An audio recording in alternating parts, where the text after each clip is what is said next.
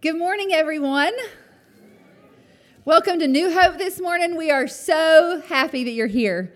It is such a joy to get up every Sunday and come and just to see each one of y'all and catch up. It was really great having church last week at the farm. So if you were able to come, it was wonderful. And I have spent all week hearing people talk about how great it was. And a few people have asked when we can do it again. So I'm just really thankful that we got to do that thanks to the Simpsons and this church and Pastor Russ and just being awesome and having church somewhere else. I think I was thinking about all the churches I've been to, which is so many in my life, and I've never been to a Sunday morning service outside of a place of worship. So that was really great to remind ourselves that worship is everywhere, not just in a building. Um, we're about to have our back to school bash on the 13th. So if you have money to donate for those supplies, that is so welcomed and thank we're very thankful for that. Or if you have school supplies, you can drop them off anytime this week at the office um, because that would be next Sunday. So anything you have to give, if you could do that this week, that would be so wonderful. We already have a lot of people calling in for that, so it's going to be a great event. Um, and if you'll look ahead, um, on the 27th, there's another youth fundraiser luncheon, spaghetti luncheon. So put that on your calendar. Invite your friends and your neighbors and your family to come out for another lunch for to raise money. The youth will be going on a retreat this fall, um, a guys and a girls retreat separate. So they're looking forward to that. Now let's go to the Lord in prayer this morning. Our Heavenly Father, how great you are. And great is not even close to good enough. We praise your holy name this morning. We praise your sovereignty. We praise your miraculous, loving grace, your forgiveness. We could spend all day, Lord, just calling all of your names and describing how amazing you are to us, an undeserved people. We thank you for this time that we get to worship together openly and free, Lord, and, and together with other believers. And I pray that we don't use this time just to sit and fellowship only, Lord, but to, to grow spiritually in a powerful way and, and do that in front of others. And I'm just reminded, Lord, of when my nephew spoke about working in Africa, Lord, and he said that when people gave their life to Jesus there, they didn't just sit in their seats or walk down quietly, but they, they would come to the front and get on their hands and knees and lift their hands and worship you, Lord, and, and give their life to you in such a powerful way. So, Lord, I just pray that we don't let where we live or the building we're in or who's around us hold us back today, Lord. Let our love be proclaimed to you in every way that you desire from us so that we can bring joy to you, Lord, our gracious Father. We love you and we give you this time. Let it be pleasing unto you and honorable to you, Lord. And it's in your holy, holy name that we pray, Jesus. Amen.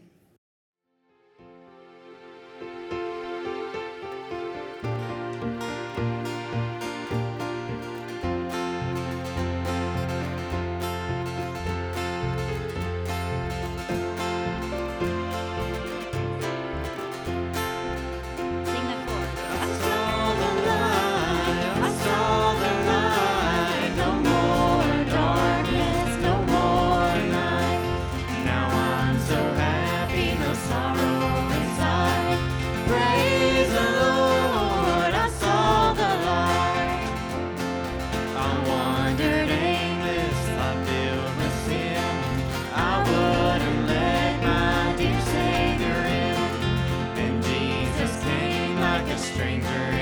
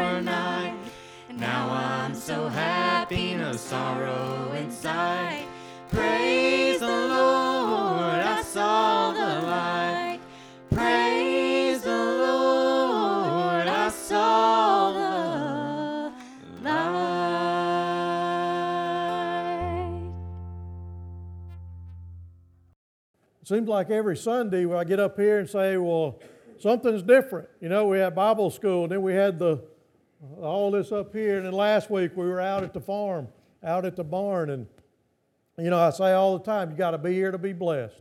And if you were here last week, uh, or, or not here, but over there, uh, having church, folks, we had a good time, didn't we? If you were there, you know what I meant, what I mean. And so we did have a great time.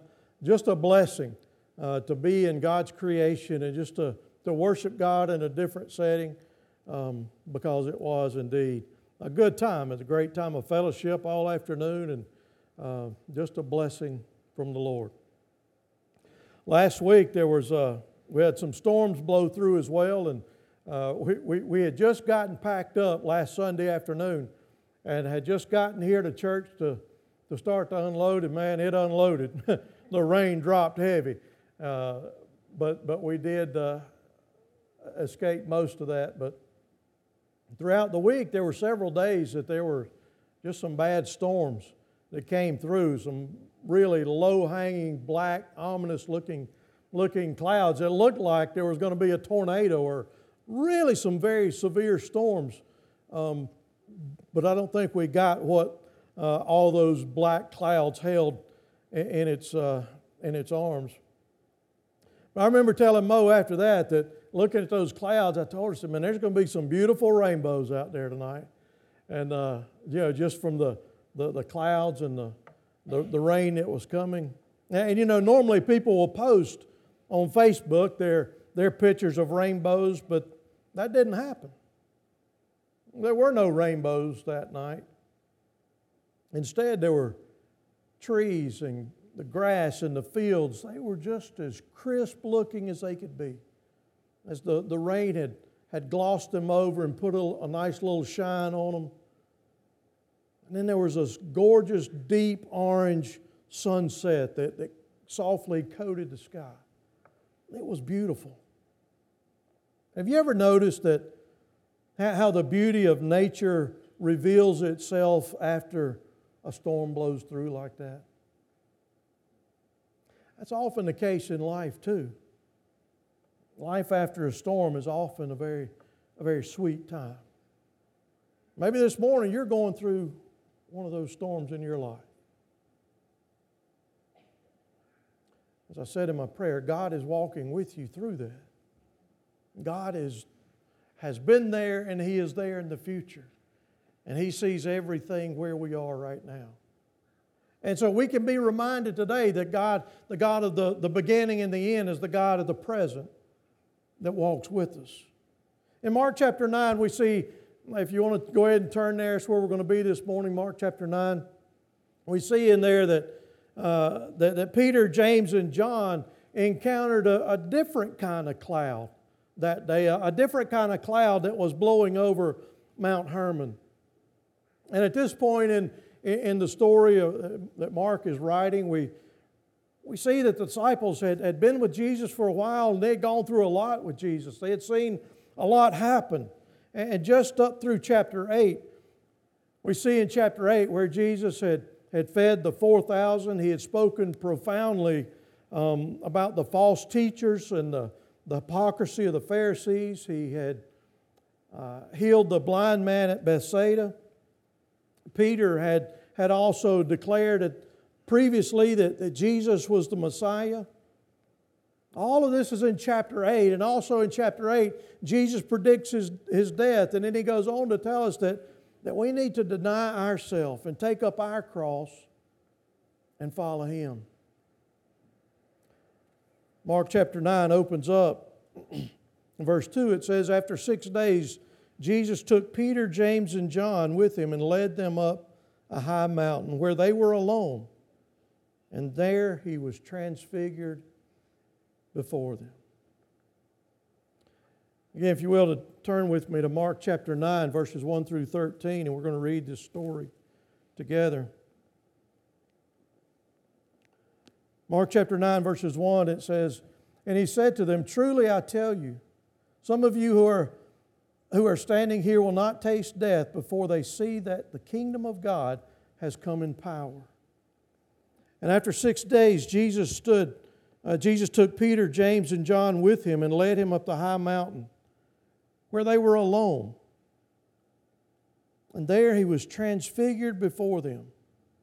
His clothes became dazzling white, whiter than anyone in the world could bleach them. And there appeared before them Elijah and Moses, who were talking with Jesus. And Peter said to Jesus, Rabbi, it is good for us to be here. Let us put up three shelters one for you, one for Moses, and one for Elijah. He did, know not, he did not know what to say, for they were so frightened. Then a cloud appeared and covered them, and a voice came from the cloud This is my son, whom I love. Listen to him. And suddenly, when they looked around, they no longer saw anyone with them except Jesus. As they were coming down the mountain, Jesus gave them orders not to tell anyone that they, what they had seen until the Son of Man had risen from the dead. And they kept this matter to themselves, discussing what rising from the dead meant.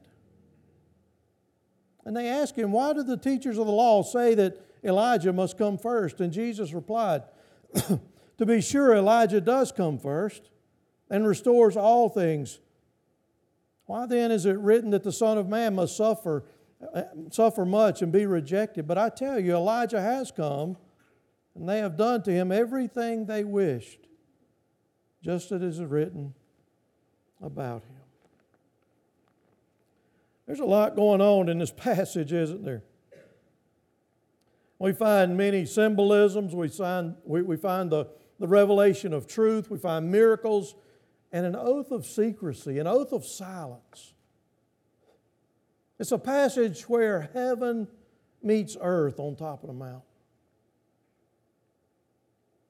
In verse 1 and 2 again, it says, And he said to them, Truly I tell you, some of you are standing here will not taste death before they see it, for they see that the kingdom of God has come with power. After six days, Jesus took Peter, James, and John with him and led them up a high mountain where they were alone. And there he was transfigured before them. The high mountain there was probably Mount Hermon. It stands at about 9,200 feet above sea level. You think about that, Boone is 3,000 feet above sea level. So it's a, it's a, it's way up in there. And, and so, you know, very often when we ride up in the mountains, and uh, notice here it says that they met God on the mountain. Folks, that's the best place to meet God. Amen. But it was 9,000 feet above sea level. It was, it was the highest point in the area. It was there that, that he was transfigured. And that, that, that, that word means to, to change in form of who he was, the way he was, the way he was seen. And so Jesus actually was transformed into his divine glory. Wow. And Peter, James, and John were able to see that. His clothes became dazzling white, verse 3 says. His clothes became dazzling white, whiter than anyone in the world could bleach them. Men, let me ask you this. Have you ever been asked to stop by Walmart and pick up some laundry detergent? Go down Walmart and go back to the back there and you, you go down to the laundry detergent, and there's a whole aisle full of laundry detergent. And you're like, I just want one. what do I pick? And it's okay, I'll just go, I'll go home and, and order it online. So you go home and, and look on, on Walmart online. And there's a thousand different kinds, options to buy laundry detergent at Walmart online. I said, fine, let's go to Amazon. There are 4,000 options on Amazon of laundry detergent. I just wanted laundry detergent. But you see, all of that laundry detergent together, all the bleach, all the whitening agents, and all that, could not get the radiance and the spectacular brilliance of Jesus' clothes that day. It says it was brighter than anything we could, we could launder the clothes with. It was, it was shining with exceedingly white, white color. It says that it was beyond the cleanliness of the world. You know, I got on a white shirt. You open up a white shirt, and man, it's just, and you, you, you hold a white shirt up to a old white shirt, and you can tell which one's the new white shirt. But here, the clothes of Jesus, the radiance of Jesus was so much beyond the, the whiteness and the brilliance of the earthly color that it was, there was a distinction made. We find this story also in, in Matthew chapter 17 and, and in Luke chapter 7. And in Matthew chapter 17, verse 2, the same passage or the same verse in, in, in Matthew, it says, There he was transfigured before him. His face shone like the sun. Interesting that Mark doesn't mention his face. He mentions his clothes, but here Matthew says that his, his face shone like the sun, and his clothes became white as the light. You look at the, the story in, in Luke chapter 7, and it says, As he was praying, the appearance of his face changed. The appearance of Jesus' face changed. It was, it was taken, that was the point of the transfiguration there. And his clothes became as bright as a flash of lightning. You see the, the words that he's using here? As bright as the sun, as bright as a. Think about the flash of lightning in the, in the darkness of night and how it lights up the skies, how you can see a number of yards beyond where you are just from the flash of the lightning. But all that was a reflection of the, of the pure and perfect character within Christ. That's what was on display there. It was the Shekinah glory of, of the Lord, and it was God's presence. And we find this, uh, the same description in Psalm chapter 104. In Daniel 9, Revelation 21, but in Psalm 104, verse 2, it says, The Lord wraps himself in light as with a garment. Think about that. He wraps himself with light like we would a garment. In Daniel chapter 7, verse 9, it says, And I looked, thrones were set in place, and the Ancient of Days took his seat. His clothing was as white as snow. The hair of his head was as white like wool. His throne was flaming with fire, and his wheels were all ablaze.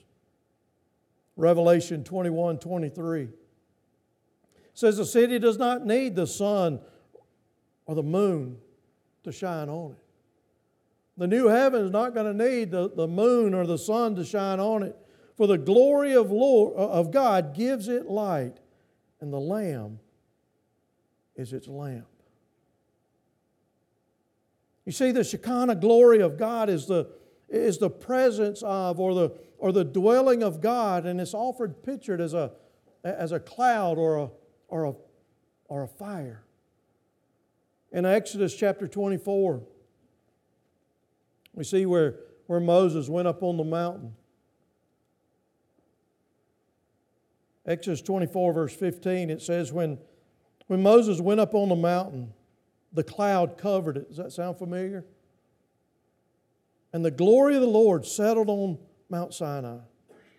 For six days the cloud covered the mountain, and on the seventh day the Lord called to Moses from within the cloud. To the Israelites, the glory of the Lord looked like a consuming fire on top of the mountain. Then Moses entered the cloud and he went up the mountain. And he stayed on the mountain 40 days and 40 nights. We see again in 1 Kings chapter 8. 1 Kings chapter 8, verse 10 and 11. It says, When the priest withdrew from the holy place, the cloud filled the temple of the Lord. The dwelling of the Lord filled the temple. says, and the priests could not perform their service because of the cloud. The glory of the Lord filled his temple. this was the, the literal and the physical manifestation of God dwelling among the, the, the, Jewish nation prior to the coming of the Messiah. And that was how he, he made himself known. it says in, in verse 4, it says, and, and there appeared before them Elijah and Moses, and they were talking with Jesus. And so they were getting a glimpse into the conversation that was, that was taking place. But we ask the question why, in all of this, why is why, why are Moses, Moses, Moses and Elijah, why are they mentioned here? Well, Elijah, he represented the prophets. And think about this Jesus was the ultimate prophet who fulfilled all the prophecies. He is the very Word of God. You recall how Elijah died, how he was gone from this earth? God raised him up into the air, didn't he? And so he represents also those who will be taken up in the, in the rapture. So, what about Moses? Moses represented the law. Well, Jesus said he came to fulfill the law. You remember how Moses died? God buried, buried Moses on, on Mount Nebo. And so Moses represents all those who will be resurrected at the rapture. And so, as they were seeing all of this taking place, as, as Peter, James, and John were, were seeing this Elijah, Moses, and Jesus, Peter said to Jesus, Rabbi, it is good for us to be here. Let us put up three shelters one for you, one for Moses, and one for Elijah. He did not know what to say. They were so frightened. Leave it to Peter, though, right? You know, maybe the show should have been called Leave It to Peter instead of Leave It to Beaver. You know, because Peter was always stepping in it. He was always saying something that, you know, just wasn't right. He was always putting his foot in his mouth, wasn't he? He was always saying what other people would think him, but would just never say it. That was Peter. And could it be that Peter wanted to, to build a shrine for Jesus and Elijah and Moses? But regardless, remember, they are on the mountain. And so anything built with human hands and, and built with earthly material isn't suitable for the heavenly. Look what Peter is, is doing. He's also putting Jesus on the same level with Moses and Elijah. He says, let's, let's build three shelters or tabernacles or shrines or memorials, whatever it is, one for you, one for Moses and Elijah. So he was grouping them all together. I mean, after all, they had just they had been transformed into the setting. And look what Mark does, and look what he says in verse 6. It says he didn't know what to say.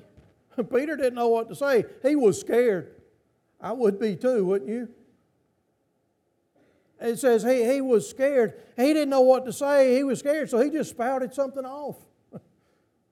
That was Peter, wasn't it? He spouted something else because he was, he was afraid and didn't know how to act, how to respond. But then the story gets, gets worse or, or gets better or it just gets crazy at, at verse 7. Because then it says, Then a cloud appeared and covered them. Well, they had gone up onto the mountain, okay? They, and again, they had seen this take place with Jesus. They had seen Elijah and Moses. So it was already crazy enough. And, but then it goes one step further. It says, Then the cloud appeared and covered them, and a voice came from the cloud. now the clouds are talking. This is my son, whom I love. Listen to him. Or, or rather, a better translation would be Keep on listening to Him, keep on obeying Him.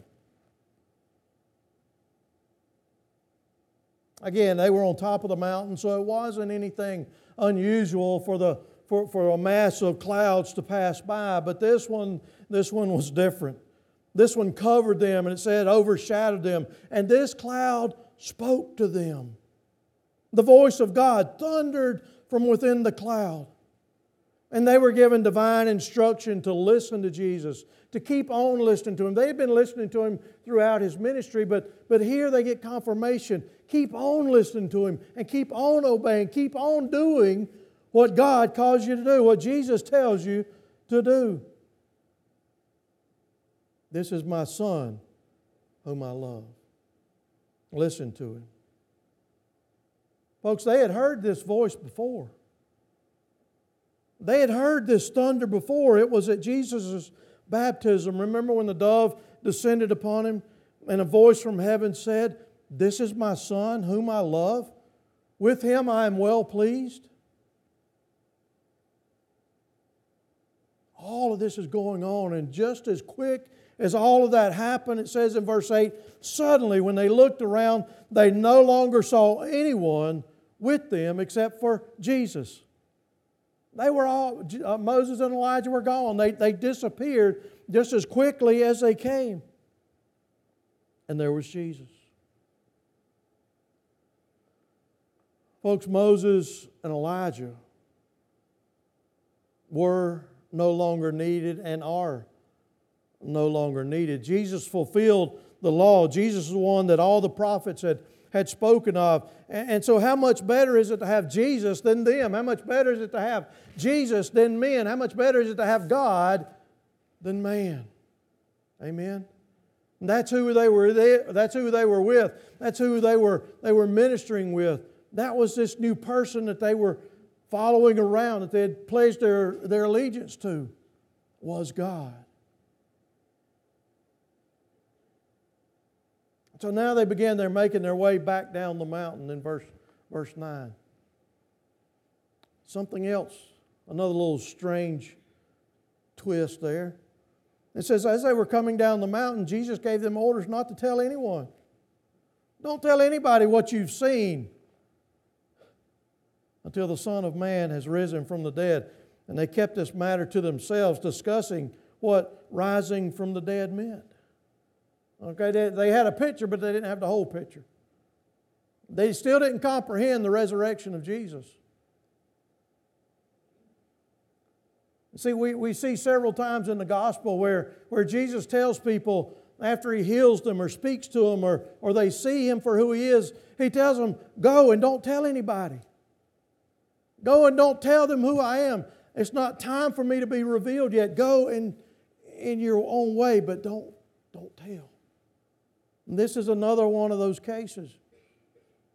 But here they had seen they had seen Jesus in a new light, in an eternal light. They had seen Jesus in a way that, that nobody else had ever seen before. And they were commanded to be silent for the rest of Jesus' life. Think about that for a minute. Can you imagine keeping that kind of secret? I know some folks can't even keep a secret of what, you know.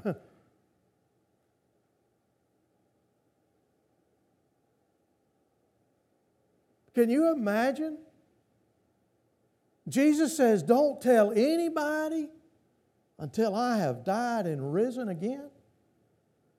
Not a slip of the tongue, not a, oh, let me tell you, oh man, when, they, when we were on the mountain that day with Jesus, Oh, I forgot I can't say anything. Can you imagine how hard that would have been? To have experienced God Almighty in the presence, to, to stand in the presence of God and Jesus and, and see Him transfigured and see the divine Son of God there and, and not be able to tell anybody?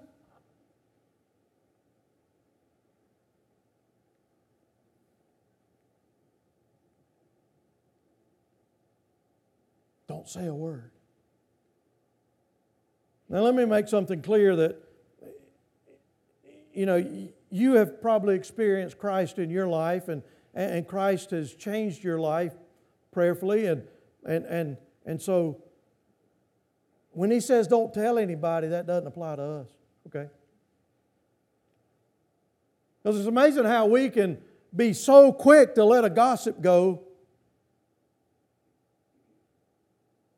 but we hold our experience with Jesus to ourselves.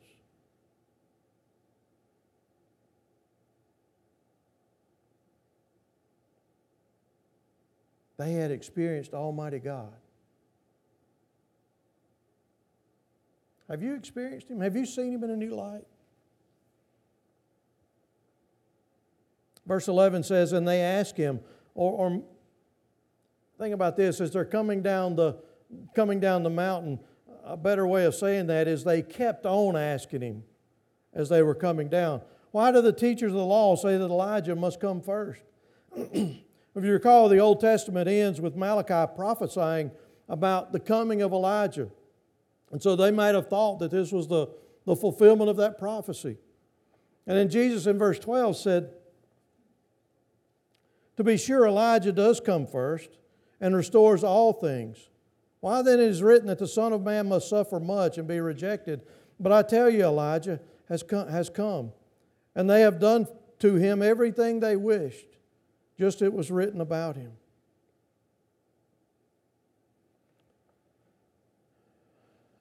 Peter, James, and John, they had, they had declared Jesus as Lord, but they had now seen Jesus in a new light, in a heavenly light, in, in the glory of the Lord.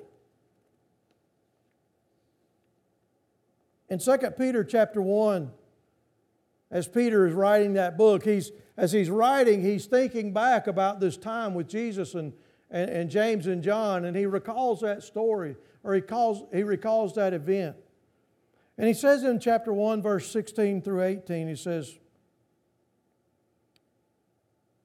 For we did not follow cleverly devised stories when we told you about the coming of our Lord Jesus Christ in power, but we were eyewitnesses to his majesty. We received honor and glory from God the Father when the voice came from Him, the majestic glory, saying, This is my Son whom I love. With Him I am well pleased. We ourselves heard this voice that came from heaven when we were with Him on the sacred mountain. And because of that firsthand knowledge and that firsthand experience, for that life changing experience of the, of the kingdom in heaven. He goes on to write in, in 2 Peter chapter 3, verse 13, he says, But in, in keeping with his promise, we're looking forward to a new heaven and a new earth where righteousness dwells. So then, dear friends, since you are looking forward to this, since we are looking forward to the new heaven and the new earth, he says, make every effort to be found spotless blameless, and at peace with Him. Be who God created you to be in Him. Yes, they had seen the fulfillment of the Old Testament.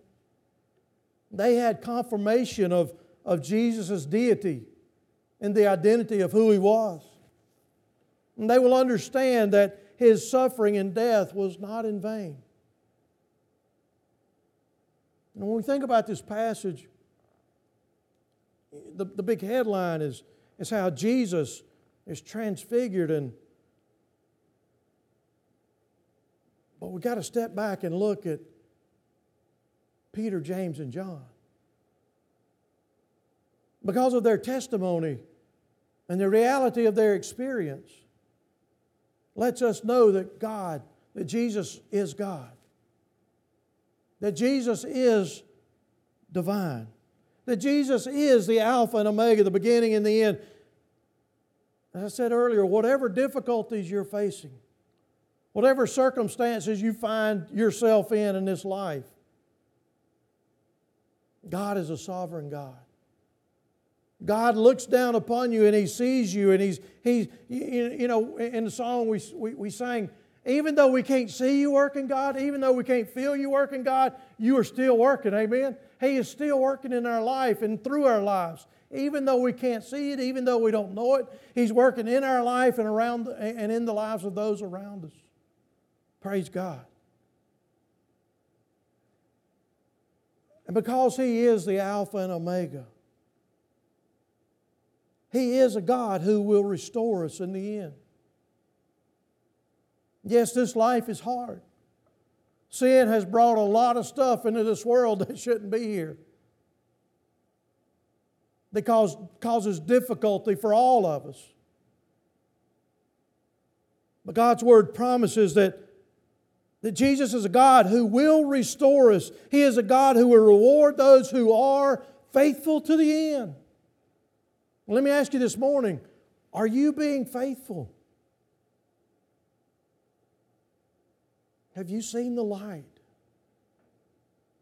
Have you seen the light of Christ? Is that light is the light of Christ shining in and through you? Has He made a difference in your life?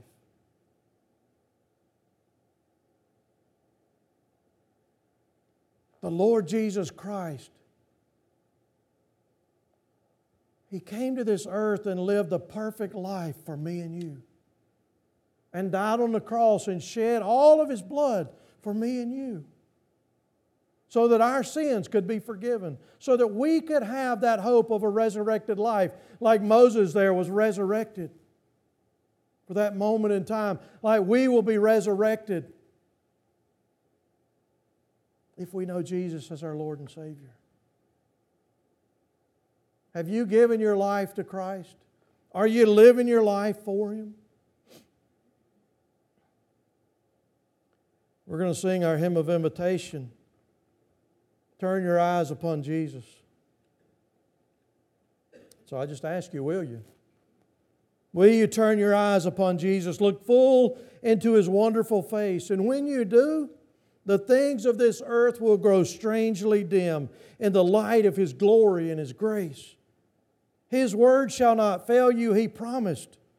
Believe him with, and all will be well than go to a world that is dying his perfect salvation to tell.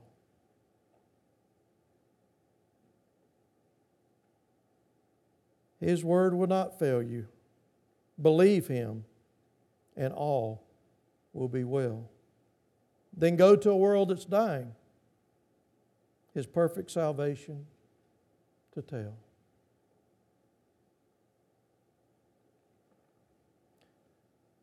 Pray that you have or that you will see Jesus in a new light today. Let's pray.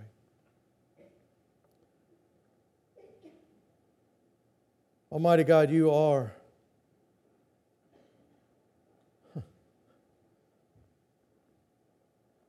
God, just as, as we read that passage, Lord, all of the cleaning agents in this world cannot match the brilliance of your glory. And God, no words that we can say can describe your goodness, your grace, and your mercy, your love, your forgiveness, your faithfulness. And Father, today I pray that,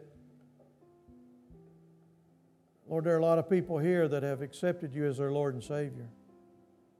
And God, I pray today that, that they would just humbly come before you and, and cast their eyes upon you. Humbly surrendering themselves to your lordship in their life. Or maybe today it's someone that doesn't know you that doesn't understand what this peace and forgiveness is that we're talking about. Today, your word says, is the day of their salvation.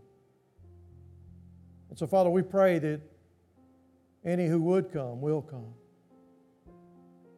seeking after you and your glory. In Christ's name we pray. Amen.